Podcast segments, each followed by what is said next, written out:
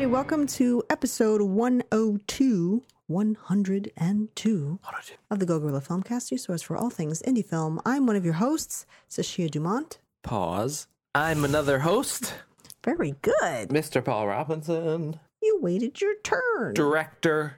No. Oh, Okay. I don't know why you always default to that. Like someone's going to come out and hand you an ice cream because you're a director. Thank you. Um, so we're just going to talk about some stuff, Yep. Got some some things to talk about. some things we've seen, hmm some things we've heard, Oh boy. some things we've read, you know, things like that. The old rumor mill.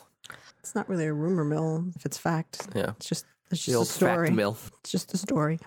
Um, so we've we've watched some things that we're gonna we're gonna review, Mm-hmm. and um, there was uh, we we got we got to talking a little bit about uh, film fests again. hmm Uh, we've been we've been rejected by I believe our second or third at this point. Um, so we've made it into one, hmm and uh, we've been rejected by like two or three. So I, you know, I say the odds are pretty good there for success. Um, but Still early. going into into that, um, I had been looking at a. Um, I was looking into a, a film fest hmm that's local to New York. Let's just say that we don't have a whole lot. Well, it's not necessarily local to us. You said you said local to New York, but I don't want people thinking it's like you know a Brewster Film Fest or something. You know, like something No, super close. No, Yeah. to our region. We Yeah, don't yeah. have many in the region. And um, it's one that we no longer submit to because it was just uh, it's too much. It became too much of a popularity contest, and it was like, all right, this is whatever. Um, but they practice something that a lot of film festivals do, but um, I sort of understand when it's higher end film festivals and you know these really fancy schmancy type hmm fests that people get distribution and things like that from. But when smaller fests do it, I, it, seems kind of like really weird and pretentious to me. It seems like a way to try to actually compete with other film fests, hmm which I think if your date is not really near anyone else's date, which should be kind of common courtesy, right? If you start a fest, like you really shouldn't overlap another local fest. There's all, Sure. all times of the year you can do this. But if that's not what's happening, I don't understand this sort of uh, th- this recommend. Not it's not a recommendation. Jesus Christ, Ashia. This this Jeez. uh, It's like a policy. yeah, I guess like a policy, this this rule, this this type of um, mentality that like if you're going to screen at their festival, then you cannot have debuted or screened at any other festival prior to them. Which, if your fest is at the beginning of the year, I mean, could still be an issue if it lapped into the year before. Uh-huh. You know, but it just seems like you know when you finish a film, there's so much time that goes into then submitting and then waiting for those submissions and all that stuff. And then you have a film fest saying to you like, "Hey, if if you debuted in another state, that's fine. But if you debuted anywhere in this region, regions are large. Mhm. If you've debuted anywhere in this region, i.e., any of our competitors, then you're automatically not eligible." Right. which I don't understand. I, I just really it seems so like so you basically want to own that film and be the first and for what really? Yeah, I mean, um, even from a the standpoint of the festival, doesn't make a lot of sense because you're not you're not allowing in a lot of great films that people would want to come see. You know, or films that I mean, let's face it, there are bigger fests that will draw an audience, but most film festivals, especially the smaller ones, eighty percent of the people there are the filmmakers and their cast and crew. You know, mm. so you know that doesn't make any sense to me from a from a you know standpoint of the festival trying to bring people in. And also especially now with everything going digital you know how does that work I think if your film is like VOD or streaming, totally get that. It makes no sense to me. But well no but just with i mean like if if if we were to submit to this said festival mm-hmm. and then we got into another festival that was in a different state but it was online no. is that still you know what i mean like No, that's still debuted. You've already debuted somewhere. I mean, but that their issue isn't so much out of state; it's it's within the region. And an online festival the, your your stuff's not available for download. That's not yeah you know that's not the same thing. I'm just saying I don't I don't understand why the rule within the region even exists. yeah it's Really, stupid it just doesn't make sense to me. Um, like, how could you like own an entire region? I know f- film festivals like that. You know, they like when your film is debuting there because you know it's you know whatever. But to to have like an outright kind of policy saying that your film will not be considered if it premiered someone somewhere else is you're limiting. You know, from the from the perspective of the festival, you're limiting the films that you can accept and then as filmmakers we know how tough it is to get into film festivals as it is um, and it's just I don't know, you know. So uh, we're gonna just sit here and wait and be like, all right. So problem, let me yeah. let me. I want to go to this festival. Then I have to plan my festival run based on one festival. No, not happening. And if that festival is far into the future, if you've just missed the last one, which is what would have been our case if we had submitted to them, we would have not been able to submit to anybody for almost a whole year. Yeah. To wait. And then, you know, a lot of times you don't know until just before. It's not like, oh, you've been, you know, you've been selected and then the film fest is five months from then. It's usually like a month or two later, at most two months. It's usually like a month or so that the film festival will take place. And so yeah. I would have wasted the better part of a year waiting to see if I got into this film festival to find out that I didn't and now it was just a big old waste of time. Now I have to drag this film out another year so that I can go into the next year and try to do that. And then what other film fests are all, you know, then there's yeah. other ones that do the same thing. So it's it's kind of weird. And you know, and I get when it's popular stuff, when you have celebrity and stuff like that, like you want to be the first because there's a lot of talk and you want to get asses in the seat. But for what we do, it's just it's ironic that this fest in particular sort of touts itself as being, you know, for independent filmmakers and then loves to like loves to talk about stuff that's filmed in this region and then mm-hmm. when you get stuff that's filmed this in this region you're you're putting all of these clauses on yeah. it and making it really difficult for them to actually be successful so i guess that's that was that was my gripe for the yeah. day. It's just I mean, and how do you police that? Because you know, I'm sure you know when you're dealing with one specific region, you, you kind of know you, you can look at other people's things, but then it's like you have to go through all the films that you have in your festival, and then check all the films at every other festival to make sure nothing is. And then what? You're going to send a, uh, an email to the filmmaker being like, "Hey, we saw your film is premiering here, so we're removing it from." Yeah, I mean, they can do our... that, but I think also it's that you know we we love laurels. That's like our favorite thing when we get a laurel. So, you know, you you could potentially shoot yourself in the foot just trying to be like, "Hey," and show you throw the laurel on the poster and they're like, "What do you mean? You right. you know, you won second place at HollyShorts or whatever, you know, you, yeah. I, you were, you know, and then it becomes a whole thing. And um, submissions are expensive, so it it just it's kind of a trip. I don't know. What it's a trip! it's the it's my least favorite part. I I like. I've gotten to a point where um, like I somewhat look forward to people seeing the film. There's always just like that, okay, this can go badly and there's that anxiety, but it's this whole game prior yeah of like, you know, sitting there with bated breath and then having them be like, "No, you're not in." You're like, "Oh." Yeah. Okay. I guess we'll wait for the next announcement. Um, and then there's there's been a couple there was one that we submitted to that was supposed to get back to us by mid May and then they sent out an email and were like, oh, we need more time. And then gave like an estimated date and then never got back to us by that date either. And mm. I actually reached out, like, you know, you have to you have to be polite about these things. But I was just kind of like, uh, did we not get in then? Because you yeah. said the new date and then we didn't hear anything from you. So I, I mean, I just want to know if we were still in the running. I just assumed like, I guess we didn't get in, but um, I hadn't seen any announcements from them. So I was like, this is confusing. I don't want to be annoying. Mm. Uh, but wasn't that same film festival that was asking if it's okay if our stuff is online, right? Is that a different one? I don't remember. Because we got one, and I'm sure this is happening to a lot of filmmakers where you're getting emails saying, hey, you know, we were going to have a festival, but because of this, everything that's going on, we're going to have it virtually or digitally or online or however they phrase it. And is it okay if your film, you know, is, you know, played online for however they're going to set that up. Well, they usually, I mean, what they're doing is that you still have to pay, so you have to yeah. buy, you know, the slot or yeah, whatever. Yeah, no, that's fine. But I, I just, take I it just, off. I know, know, we've gotten at least one of those emails so far. I don't know if that I, was I plan on getting more.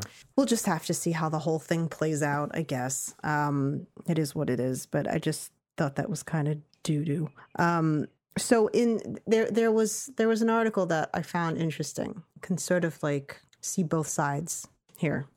And um, so during this this whole quarantine, people were being creative about their time and content. And obviously we were just like inundated with with coronavirus and and that was all you could i mean it was on the news everywhere and the first page of everything. And so um john krasinski had come up with like his own little method of of of maintaining sanity. And he started some good news and uh, people were very receptive Did you watch any it of them? um, I mean, I saw a little bit of them. Um, and I mean, I watch some happy videos on YouTube. For me, that's enough. Yeah. I don't know if I, I need to sit through a whole episode of some good news. I mean, I don't know.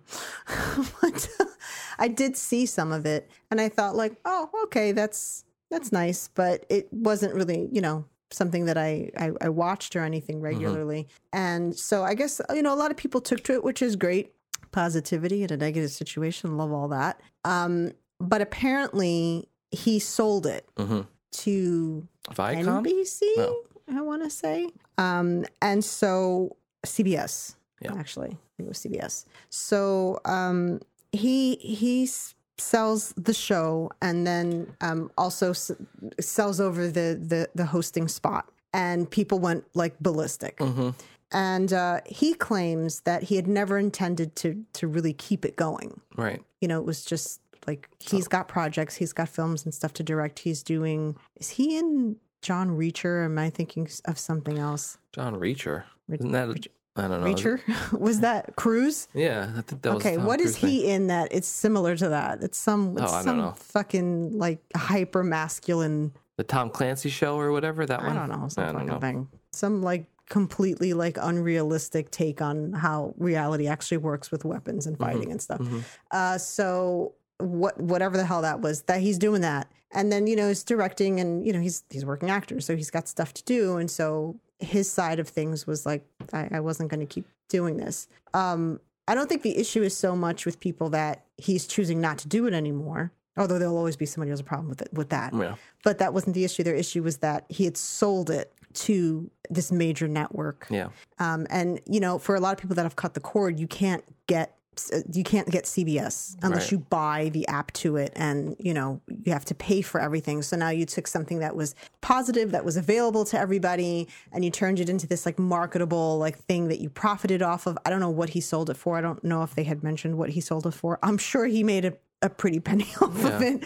I don't think he can retire off it, but I'm sure he Yeah. made some money. Look, I, I, I just don't, I don't get it. I don't get the, the uproar. You know, it's not Jack Ryan, sorry, Jack. Yeah, it started with a J. he, uh, he made a thing and he wasn't going to keep it long. And people said, "Hey, we'll buy that from you," and he was like, "Okay." Yeah. Get, like I don't, I don't get it. Like, okay, that he sold it, big deal. Well, I think it's It's because the same thing. People, be- you know, however you feel about Joe Rogan, but he made this big deal with um, uh, Spotify. So now he's on Spotify. It was like a hundred million dollar deal or something crazy. for what? for his uh, podcast. Ah. And like people are going ballistic, and it's like I don't know, man. I don't get why people get upset over stuff like that. It's like okay, they did a thing. How else is Joe Rogan going to make money? Well, I don't know. He makes money. He does stuff. He hosts, and he probably makes money off his podcast somehow. He's like one of the most popular podcasts in the world. Yeah, I get that, but it's not like uh, you know, like I get. I'm air quoting. He's a comedian, yeah, and he's not fighting. yeah. So, like, you know, that's how he makes his money. yeah. I don't know, but but as There's no UFC fights going on. Really, there weren't for a little while there, and, well, and I know they started Fight up. Island opens up. They started up recently, and you know that kind of thing. So, I mean, that one I'm kind of uh, that one I, I I think would be less of an issue with people, and and the reason. Yeah, reason I was just my point was just that people making money. You know, it's that whole thing of selling out. People still like Mm-hmm. get mad at you know selling out and and all this stuff, and I'm just not. I just don't care about that stuff anymore. I remember, I remember, you know, because I was I was a skateboarder. I was into remember? my, I remember, I was a skateboarder into like punk hardcore music, and if you, you know, big sellout, you're sellout. I remember I went through my sellout phase, the hating sellouts and stuff, but. Now it's like, who cares? Like, Have you seen a two million dollar check? You know what that looks like? It's pretty cool. Yeah, and it's like I don't know. If you don't like it, then don't like it. You know what I mean? I, I don't know. I look, I'm like 80% on that side, right? It's like you're in a business and that's what you do and that's such such is life. I understand in this case to an extent. And again, not losing sleep over, not enough to like at somebody in a tweet and get all hysterical. But I think the reason why people took it personally and took it so badly is because it was a show that was intended to spread positivity mm-hmm. during a very tumultuous time, Sure. if you will, and that he turned this wonderful, giving, free experience into a profit, which is like what corporations and, and productions and stations do. And I think the reason why people had an issue with that is because he and Emily Blunt are sort of like the America's sweethearts kind of people. Yeah. And I think if they had been an edgier couple, people wouldn't have given a shit, which is why I think like Joe Rogan, like Joe Rogan a lot of times is an asshole. Yeah. So it's like, yeah, whatever. But he and Emily Blunt are considered sort of the sweethearts. And so it's like, oh, you were doing a nice thing hmm. that had nice intentions, that was available to everybody, and you've turned it into a marketable thing. I'm not saying that that's, I'm justifying people's Right. response, but I think that's why, to him particularly, they responded that way. I think if somebody that had a harsher personality had done it, they wouldn't have really cared. Well, that's, I mean, look, it's part of, I guess it's part of public life, but, you know, it's people holding you to a standard that you never agreed to, you know? It's like nobody knows them. We don't know them. Those people that get mad at them don't know them personally. So, you know, for you to say, how dare you do that? It's like, well, it, they don't owe you anything. Mhm. You know, they, they they literally don't owe you anything. If he wants to go online and do this thing for for fun and raise spirits, and then CBS buys it, okay, whatever. You know, you can look at it from a perspective of, okay, well, maybe they'll make it bigger and more people will see it now, or whatever. I don't know.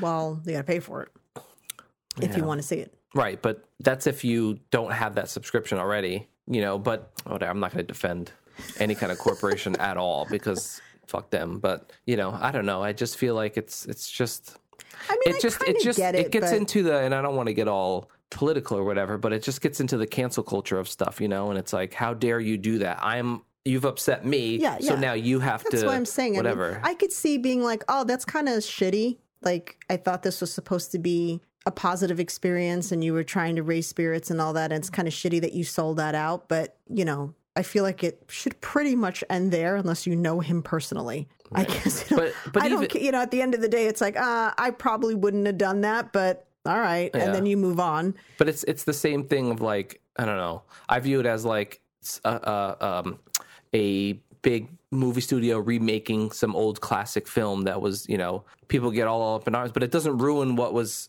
Right. there. So the stuff that he is currently making and has made, it doesn't that doesn't change any of that. That stuff was already done and made. So then just enjoy that. And chances are that I, I obviously don't know, but chances are he was going. I don't know if he planned on ending it around the time that he was selling it and when they would take over and all that stuff. But you know. If it doesn't sound to me like he was going to keep this going forever, you know, he's got a job to do. So it's like, well, all right, well, I'm not going to do this anymore, so you can have it. I don't care. that for me that's the that's the bigger point you know on, on the on the morality of it is you know that's that's arguable i guess.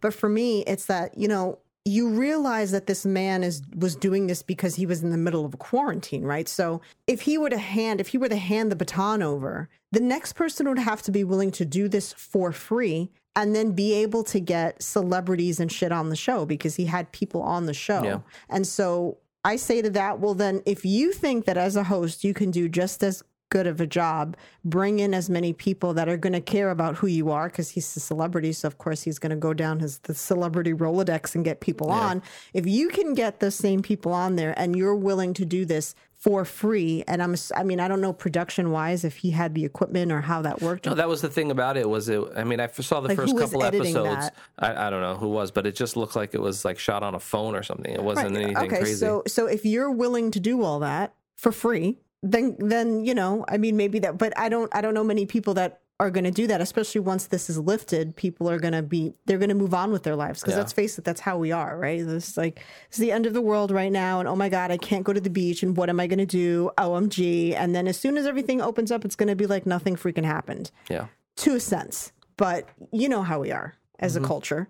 And so, I mean, who's going to take that on without getting paid? yeah, he was doing it to pass time because he could, and he has the the, the funds to be able to do that. Mm-hmm. But the average person is not when when this is lifted going to quit their job to do this to make people happy. I can guarantee that the amount of work, either by him or you know people that he hired or friend, whoever, the amount of work that went into one of those episodes is more work that I put into this podcast. Yeah, probably. And like, I wouldn't put that much work into something that was for free because you know th- there's has to be a return, right? It's risk. You know the the the return. Um, on, on your investment of time and, and pleasure and excitement and all that stuff and you know uh, Pleasure, pleasure, pleasure, pleasure, pleasure, pleasure.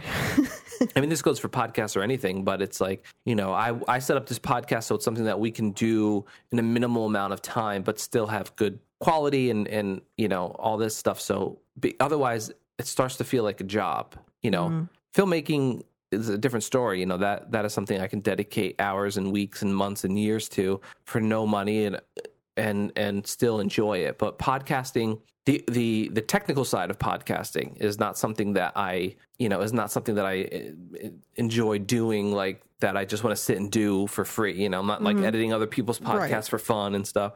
Um, it's the creative side of podcasting that we all enjoy um, because we're talking about something that we genuinely love. So that's the fun part. You don't want to sit there and EQ stuff and, and level out your audios and all that, you know, your audios, level out your audios, all that stuff. So I, I, I don't know what my point is, but I think it was going to be something like uh, that you, you, you just want to, you know, keep yourself busy and not be bogged down with the technical side of stuff. All right. Point taken. So, um, get over it. Yeah. No, that's, the That's my bottom. super long way of That saying was the get over that it. was the bottom line there. He doesn't owe you anything. doesn't owe you nobody anything. nobody owes anybody anything. So okay, so we uh, we we watched a couple of couple of thingamajigs there, and um, one of them I had mentioned. Oh, I don't know, a couple weeks ago when we talked about Hollywood, and I had I had given props to um, Dylan McDermott, who I was like,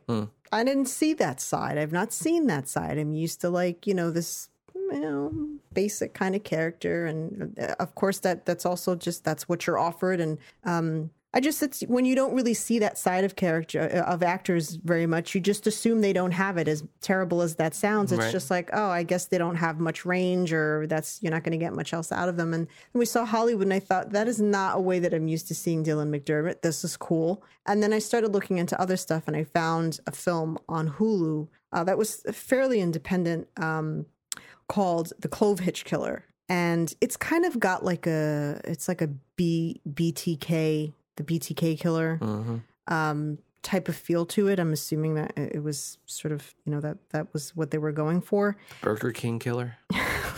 And um so we had we had decided that, you know, let let's give this a let's give this a shot because I, I saw the trailer and I thought like, all right, I have to see I have to see him playing like a, a total total creeper and Yeah. like this, this is gonna this is this is something to see. And um so it's the director is um duncan i want to say it's skiles. I might have killed that. Um and he hasn't really done much stuff. He had like he did some very independent like tv type thing or something i mean that's like the that's the biggest thing that he's got on his imdb imdb wh- page when did at that film least come out again?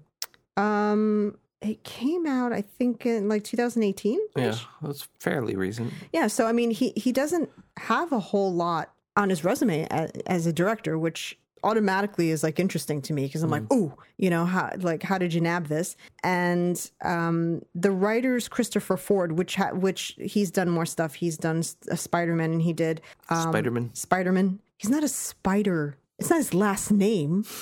It's not like Bill Spiderman. He's a Spider Man. Um, he did it. So this writer, um, Christopher Ford, he did a film that I really enjoyed that was called Robot and Frank. It came out like, Oh yeah, that was a good one. like a decade or so ago ish. Um, And which, he'll be on next week.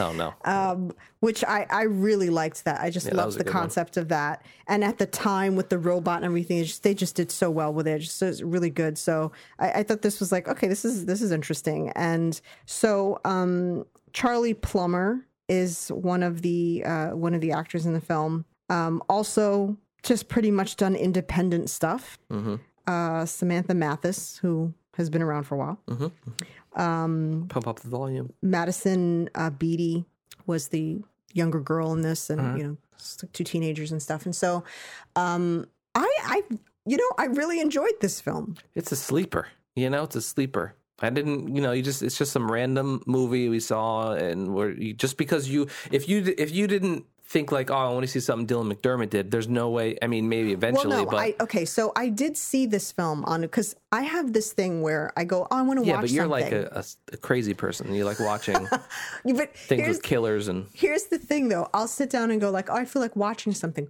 What do I feel like watching?" What I wind up watching is 2 hours worth of trailers. So I start going through all the categories on either Hulu or Amazon Prime and then I start building my list. Mm-hmm. By the time I'm done with it, I don't even want to watch anything anymore. I don't actually watch anything at the end of that. I just make a list of what I'm going to watch in the future. Mm. And so I saw Clove Hitch, and I'm going to be totally, I'm going to be transparent and honest here. I saw Dylan McDermott, and I was like, I don't think I'm going to like that. You know what I mean? And so I, I, because I liked the story. As soon as mm-hmm. I saw it, I'm like, oh, this is very like BTK. I was mm-hmm. like, I, I, I, this is kind of my thing. But then I was like, I don't know, like Dylan McDermott, I don't know. And so I just bypassed it. Hmm. Then we saw Hollywood, and I immediately was like, okay, wait a minute. I remember seeing something, Right. and I I I jumped the gun and I made an assumption.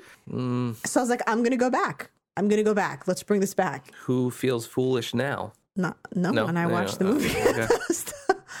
uh, I, I I still watched it. So I, you know, I, I just I have to say that I just didn't expect very much from it. I don't Yeah. know why. I was like, uh, how good can this possibly be? Yeah, And I thought at best it would be all right. And I actually was like, that was pretty fucking good. Like the Yeah. cinematography was good, grading, all that. yeah, Like the story was good, the, Yeah. the performances. I, I really enjoyed it. yeah. I I really really enjoyed it a lot. Um, it's kind of like one of those movies that makes me remember why I like independent film so much. You know, it's just and the, and the great thing about the film, I don't want to give too much away because I'm sure there's probably a lot of people that haven't seen it yet. But there's no like big twist or like you know some surprising ending necessarily. You know, it's just a straight story told well with good acting and good dialogue and good characters and um, I don't know. I just it's it's just it was just a great indie film, great little indie film. Yeah. And and Dylan McDermott did really good. It was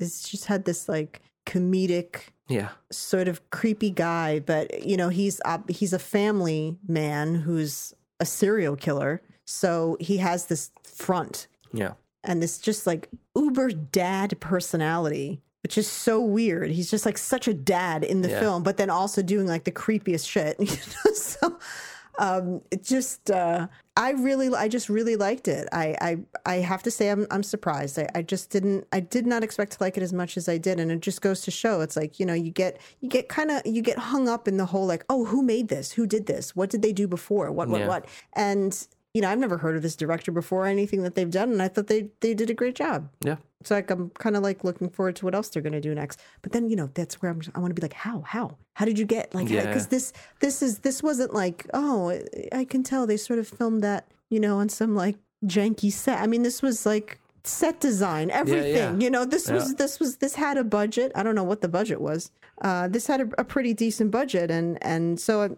I don't mean that in like, how did you get this? Yeah, I just yeah. mean like, how did you get it? You know, like, how did this happen for you? I'm always interested yeah. in hearing the those emphasis stories. is on you; it's on the get it. Yeah, it's like that. That's like the dream, right? Mhm.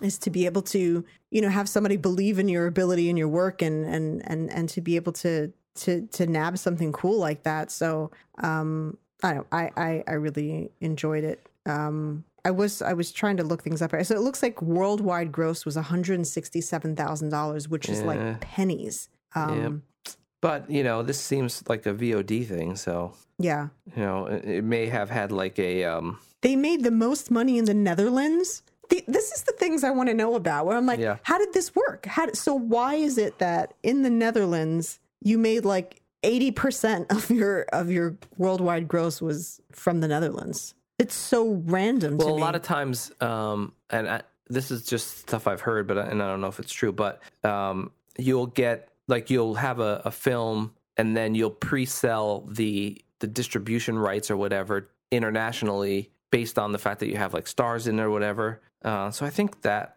But of all places, Yeah, I don't know. of all places, the Netherlands. Crazy. Yeah, I don't know what what the budget was, but Which brings us to our next review they shot on um, Alexa Mini, which Hmm. is um in, in Kentucky. Kentucky. That brings us to our that it's a perfect segue when I say of all places the Netherlands because we have we ha- I have to say BBC shows yes Yep, yeah I'm in. I'm in but for some reason we've got like, like it's it's usually like between BBC and then anywhere in like Scandinavia Finland Sweden like Germany you know like Yeah, I I know that for a lot of people, anything that includes subtitles, they're out. yeah, If yeah. there's subtitle, or you know, they do that thing where they they switch the subtitles to it playing the audio in English, which drives me nuts. I can't. To me, it's because that now I'm like, this is like bad ADR, Yeah. right? I'm hearing one sound and language come out of their out of the speakers, because it's but their mouth is doing something totally different. Mm-hmm. I'd rather read it. and it's it's not it's not bad enough that you know you're dealing with the the making it seem like bad ADR because the performances don't match up a lot of times, Mm-hmm. and, and that you, they have to then replace a lot of the actual sounds that are happening in the scene too, Right. and that a lot of times is you know they don't have the same budget, so you know that, that can fall a little flat sometimes. Yeah. Well, if you're hooked on phonics, then you're you're cool with with subtitles, which we are, and Yep. so uh, they don't bother me one bit. Not at I'm, all. I'm watching the show. I'm I'm going through with the story. What you know, and so I had found I had found a show. This was another thing that I had like thrown on the queue and just went like, okay, it's there with the other 127 things that, and I mean that literally that that I meant to watch, and um and so I I kind of forgot about it for a while, and then two weeks ago I was like, eh, I'm feeling foreign. Mm. It's been a while since I've read a show. Right. And so I went back and uh, we wound up on Bordertown, which has its it's got a little following. hmm So, but I'm I'm thinking like probably most of you here are like, hey, But trust me. Now, with a first name like Sashia, I hate going. I hate when people say like, "I'm not even going to try to say your name." Like, well, I'm not even going to try to talk to you then. I'd rather you fuck up my name and acknowledge that I exist than be like, "I'm not even going to attempt it." Yeah. So, I'm going to apologize now All right. for most likely murdering everybody's name on this show. This show is from Finland. Mhm. So there are several directors. Um, the the main director that did uh, m- the most episodes, Juuso Syrjä. hmm Uh, then you had Yuri Kahonen. Bless you. Kahonen. Kahonen. Kahonen. I'm trying to think of the way Kari said everything Yeah. and the way the okay.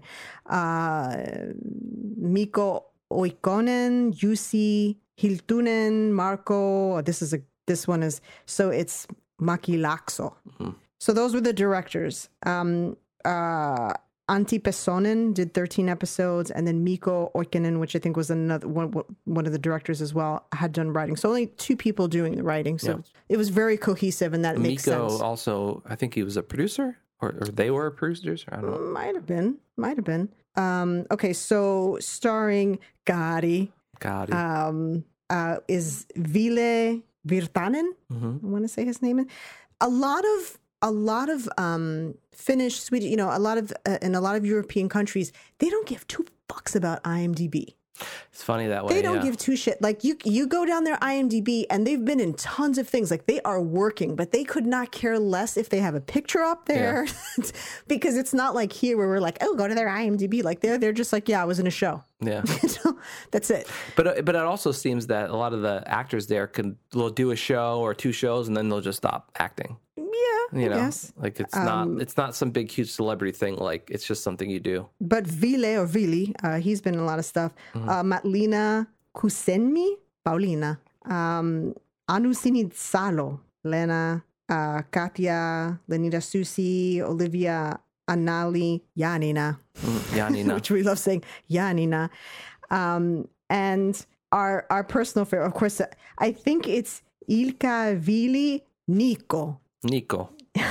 Usitalo. And he so first of all, the guy who plays Nico is uh is multilingual, hmm which we did not fucking see coming, okay? Because that's the weird thing is that there's a couple episodes because they deal a lot with Russia and so some people can't speak Russian, and the Russian people can't speak Finland. Yeah, so the, like, the language they settle on is English. Right. Well, Which is weird. Eng- well, English English is universal. Yeah. I mean, so you'll be watching the show, and then all of a sudden they'll be speaking English for you know a couple- ten minutes, and yeah. then back well, to so so the the um uh the the the show t- where the show takes place is right on the border Mm-hmm. uh in Lappeenranta, and that's not very far from the Russian border. So that's why they're able to just kind of go back and forth. And two of the characters are fluent in Russian Yep. that are main characters, and then uh, all of them, I think, have at least some ability to speak in English or understand it, which is. Uh, but and so here's the thing: when you watch these shows, there's the obvious like accents. Like, okay, so obviously English is not an, a language they speak often, but they do understand it. And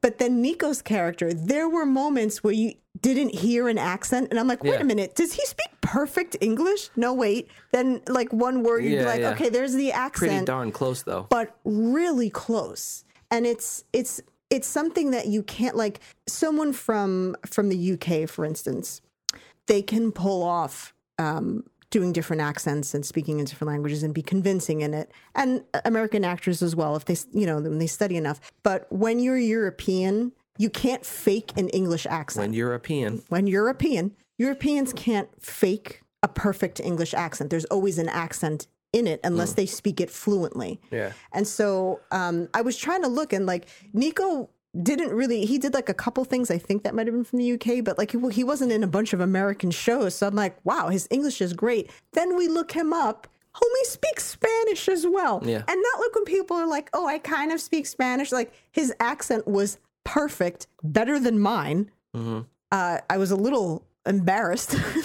Was like, I'm pretty sure. aren't you embarrassed? Aren't you embarrassed? I'm pretty sure his accent is even better than mine, and he's not even Hispanic. So I was like, wow. So that was really impressive. So okay, so you've got this is this is your your run of the mill cop crime show that takes place in a cold climate. Yeah. They've got a feel. Yeah. They've all they've all you know they've got this feel and shit's cold. And uh They always look beautiful. Yeah, they do. It's just so I say that because it's there's a certain look that a lot of these Yeah. these types of shows have, and and there's one thing they all have in common is that they have like wicked winters, Yeah. and it looks great. A lot of uh, a lot of overcast days. Yes, many many overcast days, and so um, I don't know why I thought like eh, I don't know if I should expect too much from this show. I would ex- I would if I had to sort of detail Cotty, it would be he's like the Doctor House Yeah. of detectives. He's got like this. He's like a savant in a Mm-hmm. Yeah. way. Well, I mean, he's he's he's like Doctor House in that he he's very efficient and he, he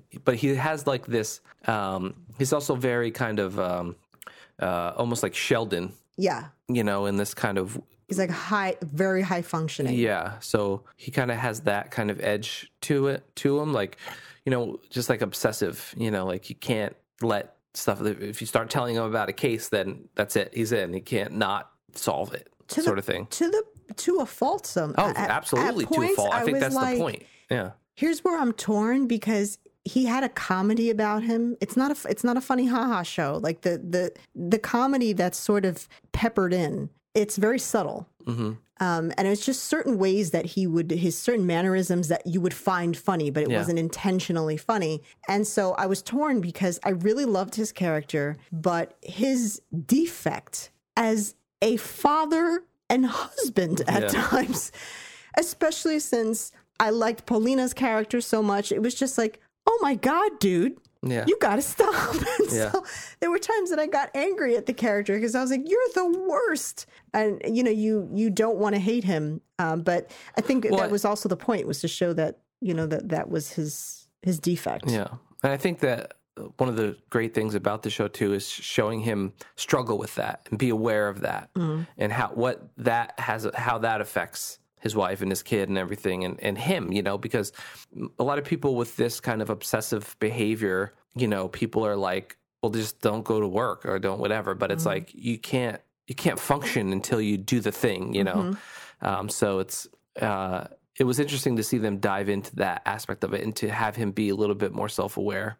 I like that part of it Yeah. So he's got his his shtick Mm-hmm. is that he sort of it's like he builds this crime diagram with tape. Yeah, got to be And- barefoot. and he step not all the time. Sometimes he had the socks. Yeah, But true. he steps into the crime scene, so to speak, that Mm-hmm. he creates. He has like this divi- he would divide, I think it was like three categories or Mm. something. He would step into certain parts of this tape diagram that he would make on the floor Mm-hmm. and sort of go where he needed to go in his head and to figure cases out. It's it's it's wildly unrealistic. yeah. You know, I mean, And he has this thing like if, if he's in a moment and he he- sees something, you know, because he he has a great memory, obviously. So Mm-hmm. it's almost like he takes a picture of a moment, you know, in his head, and he has like this these little mannerisms that if he takes this, all right, here, there, here's the thing, and there's a scratch on this thing, and I better remember that because it might be important, and he ha- will have a little man, mannerism, and then that will kind of key you into like that may be important, but it's real subtle in mm-hmm. this way, and I didn't even really catch on to it. I just thought like, oh, he's doing a quirky thing, but then as the cases start getting solved, you can see like the the mechanics of how that how that goes through. the internal camera. Yeah, Kink. Fucking- So that that's pretty much the basis for it is that you have um, whatever case that they're working on, his method, and then you have the you have their personal life. Um, where it's very much fiction and a TV show is that I don't know that anyone else would have the luck that these people have. Yeah. It just seemed like Yeah. it was never a dull moment, and it was like, God, I'd have moved. Really, Yeah. I don't know that I would have. It was like one thing after another. Just when they recovered from one horrible experience that would happen, that somehow they got dragged into yet another thing would happen. But it's entertaining. You know, it's TV. It's it's it's fiction. It's always good to see um, other cultures and how they, um, you know, and, and, and what those cultures are like, and, and, and see those differences. And, and I find that stuff fascinating, you know, because for example, you know, in Finland they had a, a sh- there was a, and oh, the other good thing is before I make this point is that every sh- every episode isn't a case. A case could be two episodes, three episodes, four episodes, whatever, and it's just yeah, however many until on to it. you know, until it's solved, and then, then they go on the next one. So I appreciate that. Um, but uh, anyway, so it's it's three seasons, by the way, yeah, so far. so far, so far. But you know, just seeing like how that country handles an active shooter, for example, it you know, and not that you know, look, I'm not trying to compare or contra- you know, I'm not saying Well, I don't know how whatever, but how to the book that would have been, but right. know. But I mean, it. But point is, is that those filmmakers and the people that are running the show are steeped in that culture, so those things kind of seep in, and it's nice. It's interesting to see how family lives are and how how um, it's dramatized, obviously, but still seeing the relationships that the children have with their parents, the parents have with each other in different cultures is um, is fascinating. Yeah. Yeah, they don't um they don't harp too long on a case. Like we said, they go maybe, you know, three, four episodes maybe Mm-hmm. at most per season and then they would move on to the next thing. But everything's sort of intertwined and Yeah. connected. It's not like, oh, we're done with that. Everything there is still that cohesiveness to it. Um Yeah, I like that layout a lot because it gave you a couple episodes to really get invested into the case, but it didn't drag it out for a whole entire season. yeah, which sometimes you're like, okay. Uh they they I liked the And then stuff may come back, you know, from another case and stuff. So it's, it's characters would come back. Yeah. Characters would come because again there was that connection. Um, ironically, there was a, a a point in one of the seasons where we got to what seemed like a pandemic, and I was like, "This is ironic timing." yeah, um, and not like in a suspicious way. It just really was ironic timing that they happened to have um, this issue, and then seeing how that was handled. And all I could think of was like, if this was an American detective, there's no way he would have been like, "Oh, I'm on lockdown. I understand." yeah, would have just busted out of a window and been like, ah, you Yeah. won't hold me in here. So it was interesting, like you said, to just see the way those things were handled. Um, they seem to offer a lot of freedom to their kids.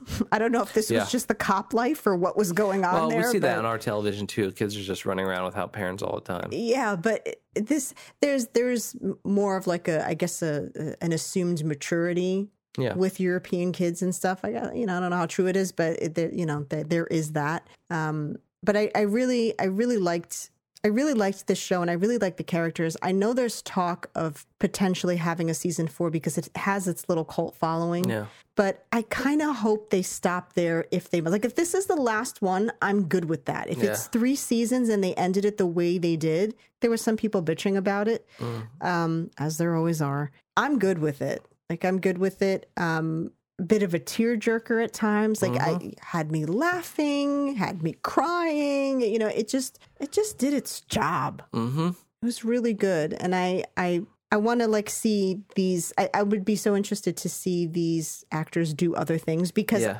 the the guy who plays, uh, actually all of these characters, I will always think of them as Bordertown. Yeah.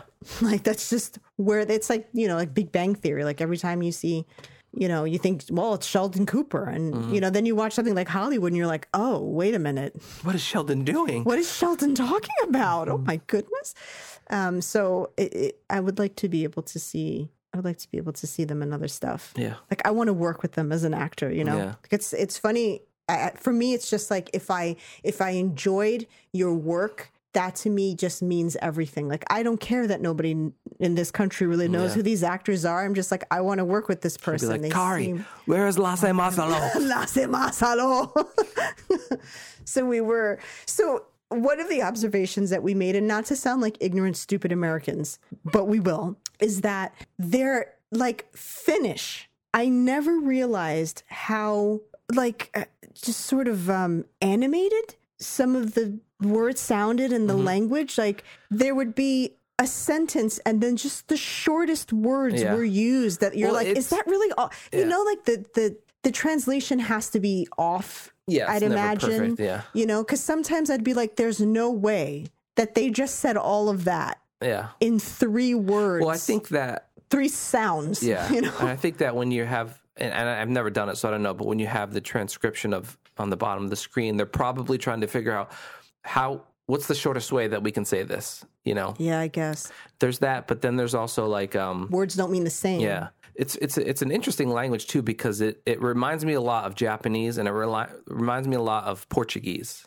in both those because it has this very Really? very like staccato, powerful kind of cadence Mm-hmm. sometimes that that ja- the Japanese language has Mm-hmm. very punchy but then the Portuguese the way that they They're sing songy. yeah well they have like the rolling their R's and they have like this um more drolly kind of thing which is kind of mixed in it's a very fascinating language That- well, that's what I was saying before was that like um, because we watch so many of these. Shows, I love language. It's it's out of sheer laziness that I don't speak a shit ton of languages. If only you had some time on your hands I really should, and there's no excuse, and I really should because I pick language up really easily. And uh, I actually had somebody who worked for the UN call, call me a lazy American, and I was like, "You're so right. I'm not even going to argue with you because they're like, your your pronunciation." Is perfect, and there's no reason why you shouldn't speak several languages. Like, why do you only really speak English and then like comprehend Spanish? I'm like, eh, in Spanish, and I was like, I don't know. They're like, you know, it's because you're an American and you're lazy. And I was like, I mean, you got me there. I can't really argue with that. And so I'm angry with myself that I'm so lazy about it because I'm always so fascinated by people that are are multilingual. Mm-hmm. You know, it's just like, oh my God, the fact that you can communicate with like seven different countries, you know, Yeah. I- that, that's just so fascinating. But there's a lot of work that goes into that. And a lot of people that that do that tend to have traveled. well that's the thing. It's a lot of people there that is grew up here Yeah. and you know they're and a they're, lot of those countries are connected physically so Well, no, there's some people that just like they go all over the. A lot of actors that can go all over the place with their languages, and um, you know, a, a lot, not all the time, but a lot of times it's because they they grew up traveling, and so they went to school in different areas and they learned different languages, and you know that that they they had that benefit when you learn young. It's the best time to do that.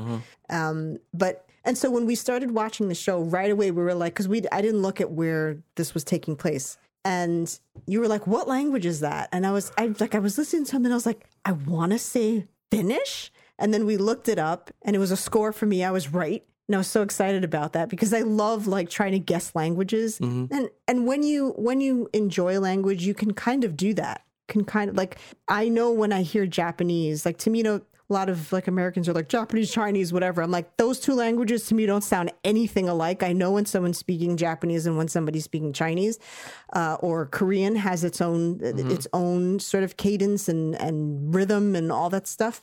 Um, but these can get these can get tricky when you're going like Germany. There's no mistaking that. Like you know when you know when you know when it's German, but you know when you start going like Scandinavia, it starts to it starts to, to kind of melt together. Yeah. Russian, got it. I already know when someone's speaking Russian, but then there's different dialects within those within those countries, you know, that to to figure out. And I mean, I I, guess for a lot of people, that's a lot of Americans. I shouldn't say a lot of people, but a lot of Americans, that's it's a turnoff. I don't know. They just don't want to have to hear another language and read a subtitle. And I don't get it. You're missing out. There's like some good shows Yeah. out. I mean, if you read a book, what's the difference? Nobody reads a book. I still read books. Have, I have books read to me. Excuse me. Right? So, um, Garcon, read me my book. Garcon. Um, I I really I really liked it, and if obviously if they do season four, I'm gonna watch it. But I just hope they don't drag it out to. to- I, I They think tend like- not to. Yeah, they tend not to. We're the only country that drags out shit isn't forever. Dark coming out? Yeah, in like a month or two. Yeah. Oh God, that's, Can't wait. That's a that's It's a heavy rough, show. that is a rough one though because it just you have really got to Yep. Like don't even think that you can have the alert on your phone for that show. If you get a ding and you look away at a text for a second, you're fucking lost. like you really have to be invested in that show so much so that I fell completely off of it because I got distracted and then I didn't know what the hell was going on. I was Yeah. okay first season. It's super high concept. It's really. it's I feel crazy. really dumb when I watch that show. I love that show so much. It looks beautiful, don't get me wrong. yeah, but, I, I, feel kind really of, I kind of am following it. You know, there's probably a lot of nuance that I'm missing c- with the technical side of it, but um, it's really fascinating. Time travel, you know, is fascinating. Yeah. especially the way they're doing it. Yeah. Well, they're like they're taking the the most complicated, detailed aspect of time travel and bringing that to life. They have this one, and I, I'm pretty sure we talked about it when we reviewed the show. But there's this one concept in there about how uh, how an item could never exist but exist at the same time, and that when you're dealing with time, if if Why I are you making a political don't presidential hand gesture at me right when now? when I when when uh, if I were to go back in time and put something on a beach, Mm-hmm. and then somebody were to pick that item up and then give it to me. And then I bring that back. So then there's that cycle that's Right. happening. So that thing never was created; it just always existed. It's just fat, like just stuff like Mm-hmm. which you can argue. Yeah, Which someone can argue. I mean, it's all know, could all be bullshit. Who knows? But that, that sort of that. thing is really fascinating to think about. They're great, like thought experiments. What I like about time travel is that because We're talking of about languages and time travel. yeah. Well, what what the hell? What, what If you're still listening, then you're then you're down. else have you got to do? Um, I just what I what I like about the concept of time travel is because we can't prove any of these things. Yeah. Um, it's subjective, Yep. right? You can pretty much go like, well, in my world and in in my explanation of time travel in this project, this is how it works. Yeah. And then someone else can do something completely different, and all of them are technically feasible because we can't. It Yeah. can't be refuted. Yeah. Can't be proven or refuted. Yeah. So it, you you just have to take it at face value and go like, okay, I guess in your movie this is how time travel works. Mm. But Dark takes it to like I don't think I've ever seen time travels explained so in, intricately before. And Well, the the concept just- itself is isn't that in. No, it's, it- the but- execution yeah, of how they actually go about. I mean, there's like tunnels and clocks, and then this goes here, yeah. and then you go But into then this. like this is this person's tube. mother, and then they're yeah, they're, and they're in another Yeah. time now, but this comes. It's like, what the fuck is going on? Mm. So it, like I said, you really have to be paying attention to that show. So that's going to be coming out soon. There's a, like, there's a whole bunch of stuff. There's a whole bunch of stuff yeah. to see and to watch and and, and all that. Yep. We'll see. We'll see what goes. I don't know. We'll see what we what we latch onto next. Um, and I guess we'll talk about it next week. Yeah. We We'll, sure have, will. we'll have to talk about something. That's just the reality of it. yeah. So um, our shout outs Reality Bomb Comic Cast, Steady Geekin, Not Up for Debate, Perry Horovis, everyone who listens, Mega Brain Comics, check them out. You can order stuff online still. mm-hmm. Be a patron. Patronize will. them. Patronize them and not in the unpleasant manner. Um, because this like this week, it's like I shouldn't say this week. It, it, it's been like the past couple of weeks. It's just like this like societal clusterfuck. Yeah. The world's ending. It's fine. Like everyone's just losing their damn minds. There's riots I don't want to say there's police brutality because when isn't there? Just- Yeah, right. It's just a consistent, like, fuckery of you know bullshit that goes on in that and it's just like it's just insane it's just insane and so i have to i'm i'm going to be the first to say that it's like when i watch stuff i'm like i just need to detach from the real world right now hmm because it's and that it, you know that's the it must it's like a must be nice kind of thing to do that because that's not that's not an option for so many people but it's Yeah. just like Yeah, I just can't. And again, I'm you know I'm privileged in that I can I'm able to kind of just not look at the news and and just work from home and do my thing. And I recognize that, but man, some of this shit is just and you know uh, yeah, I just it's just craziness It makes me miss the '90s so much. the 90s Yeah, when there was no like like the LA riots. that was a Well, great no, time. but there was like, but but that was the thing, right? The LA riots. Now we have like an LA riot every month. well, You know, it's like not well, you know what I mean. But it's just it's just too much, man. It's too much. I don't think, and we're just talking about random shit at this point. But I don't, I don't think the human, I don't think humans were were are we're not meant to have all of this stuff going on. You know what I mean? We're I feel like we were supposed to live in yeah, we're supposed to live in like little groups of 10 or 20 and just have our friends and, hunt. that's it and hunt Hunt and, on our farm. But now when we have all the information there's just it's just overload. just inundated with stuff, and and also there's the you know the, there's the reality of that things didn't. Sud- there, I I don't think things are getting worse. When people say, "My Hey, God." look, there was racism in the 90s well, like that's what I'm saying. Is when like say, nobody's business, My God, but what's happening now? It's like no, but this is. It's not what's happening now. It's that we have cell phones. That's the only Yeah. difference. Yep. That's the only difference between now and 15 years ago and 20 years ago and 30 years ago was just that you couldn't document these things Yep. unless it made its way onto the news or somebody actually came out with a camcorder and recorded it. Yeah, there was a quote from somebody I think they said that um, racism isn't getting worse; it's just getting filmed. Um, that that was Will Smith, I Will think. Smith, yeah, Yeah, I- and and that's completely correct. It's just you know we're getting to see it, and which that's a good thing of social media, I guess. You know, is a lot of this stuff's getting exposed. Well, look at this cop. Just you know, the realistically, if that hadn't been recorded, it would have been sh- opening shot. this case. guy would still be a cop. yeah, as all of his constituents and, and Mm-hmm. you know they, they it would have been it would have been his word against and for every cop like this that gets busted, there's probably twenty that don't. And it, you know, it's not just cops; it could be poli- it could be any it's anybody. everything it's politics and it you know when i think of cops i think of politics something that i did watch that you didn't and that's why i'm not really adding it to like the review on our homepage and all that stuff is i watched the epstein documentary on Mm-hmm. netflix and that shit was nuts you didn't watch it so i'm not going to get into too, you know I listened to some of it. I mean, it's just It was freaking crazy. You know, there's a lot of because like ID channels doing their own thing, but those They're things like are an always island like of girls to sleep with or something, right? Used to have well, he had his own islands and he would bring girls, underage girls, crazy. onto it. But um, it was just the way the whole thing worked politically, where you know um, you had people that you had uh, celebrity and politicians, Bill Clinton and and and Trump, who were like, yeah, yeah, I know the guy, I love the guy, he's great. And then as soon as all the shit hit the fan, and it was like, oh, he's actually going to get arrested. Like he got arrested, but his his his sentencing was like 18 months in prison, but he was allowed to leave for 12 hours of the day. So he basically slept in prison, Yeah. and it wasn't 18 months. He got out in 13 months, and he would go six days a week. He was allowed to work for 12 hours a day. So he basically went to prison at 8 p.m., went to sleep, and then left in the morning. I mean, that was his prison sentence, which which was a joke. Um, and he basically got handed a free card by uh, that uh, Acosta asshole in Florida. And I don't know, man. It was just so like I knew the story, obviously. I knew the story, but I didn't know all of the details and the women that came out. And you have so many people that say, like, oh, well, now now everybody's got everyone's gonna um, press charges and they're gonna come out with their story.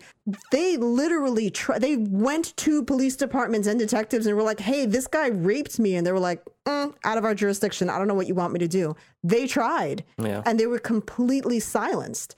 So it's just it's such an it's such an injustice that that fucking asshole was finally in jail and then he kills himself. Yeah.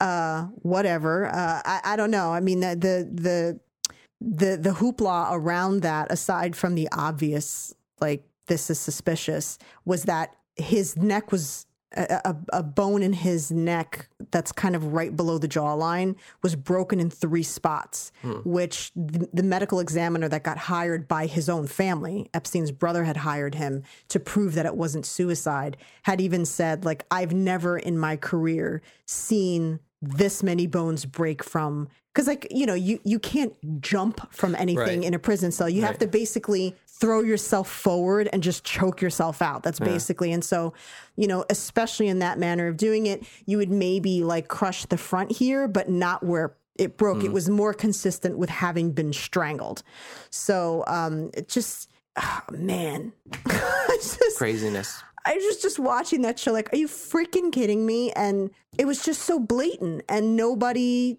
just know the amount of people that went along with it, and this woman that was in his life.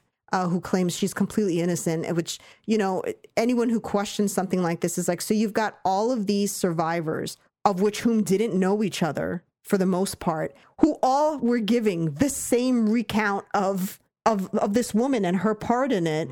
Like how how do you figure that this is some type of like monetary conspiracy against somebody? Like this is there's a consistency going on here Yeah. that's being ignored. So um damn that was a good one Yeah. i mean it was shitty but it was it was it was well done uh, because you know a lot of these i was going to say like the the id they do like they did this thing on Brit- brittany murphy and stuff. It's very rushed. They did one on epstein but i'm like how are you going to tell that story in two hours Yeah. with commercials? Yeah.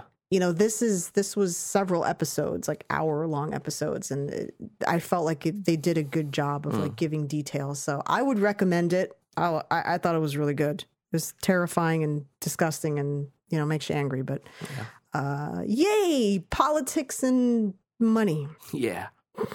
cool so um yeah so that's all we got and we appreciate you sticking around for our rant Mm-hmm. if you're still around we appreciate you Yes. we have to end the episode because we've been talking for a long time and also it is hot as balls yeah. and we can't put the AC or anything on without making noise Yeah. because we don't have that f- that fancy central layer. That's so fancy. so um, I don't know what's going on next week. Just uh, you know, come by and check us out. yes, please. Bye.